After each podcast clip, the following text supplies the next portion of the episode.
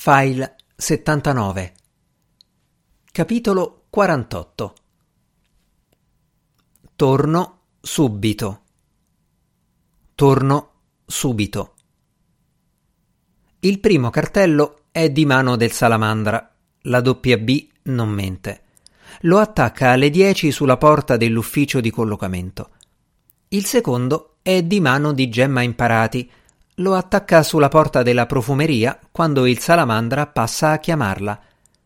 Le spiega che è importante che faccia quella visita. La vecchia gli è sembrata un po' titubante, quindi magari vedendola si convince. Gemma Imparati, prima di uscire dalla profumeria, prende una confezione di acqua di colonia. La omaggerà alla padrona di casa. Bella idea, dice il salamandra ma non immagina che la gemma sta elaborando una sua strategia. Quanti anni le ha detto che ha questa tripolina? Un'ottantina? E allora sono a cavallo, riflette la gemma, e quando si trovano di fronte alla porta di casa, alla tripolina che non immagina chi possa essere a quell'ora, la gemma spalanca la bocca, si mette le mani sulle guance e dice Non è possibile tanto che il salamandra chiede Cosa? Cosa non è possibile?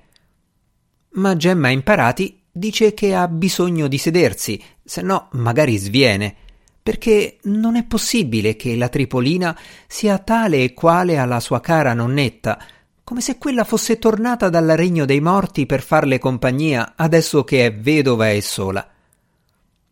La Tripolina certo che la fa sedere, povera cara, le farebbe anche un caffè se non fosse che non ha la moca e deve ricordarsi di comperarne una nuova.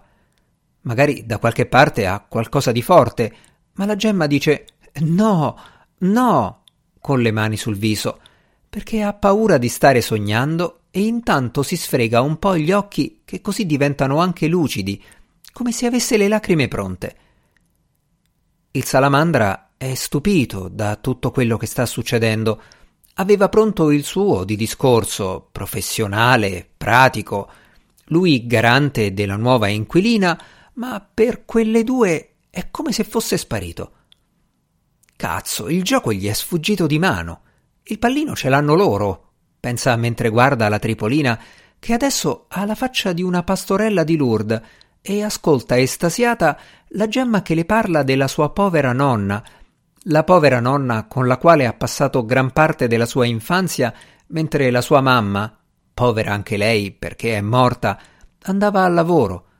La nonna che si sogna una notte sì e una no, e quando si sveglia le viene il magone al pensiero che non c'è più.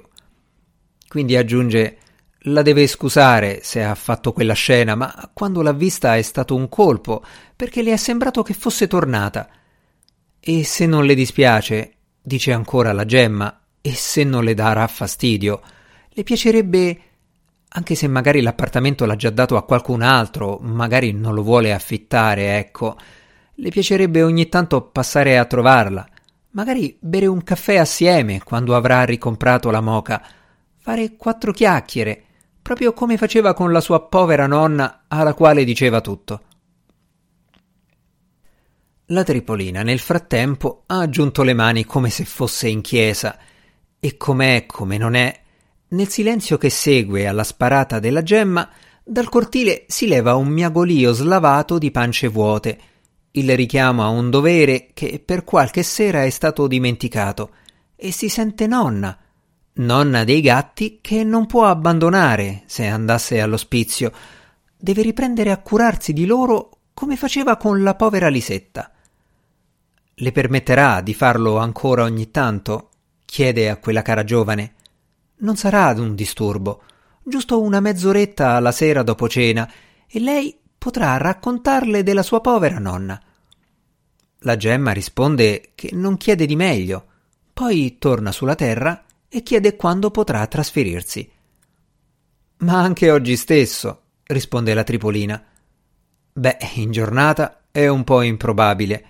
Mercoledì o giovedì però è sicura di farcela. Ma bene, ma bene, fa la tripolina. Il salamandra è basito. Vuole metterci la bocca. Allora siamo d'accordo? dice. La Tripolina lo guarda come se fosse spuntato da una fuga delle piastrelle. Lui insiste: Affare fatto? E per l'affitto, chiude la Tripolina, passa mio nipote l'ultimo sabato di ogni mese.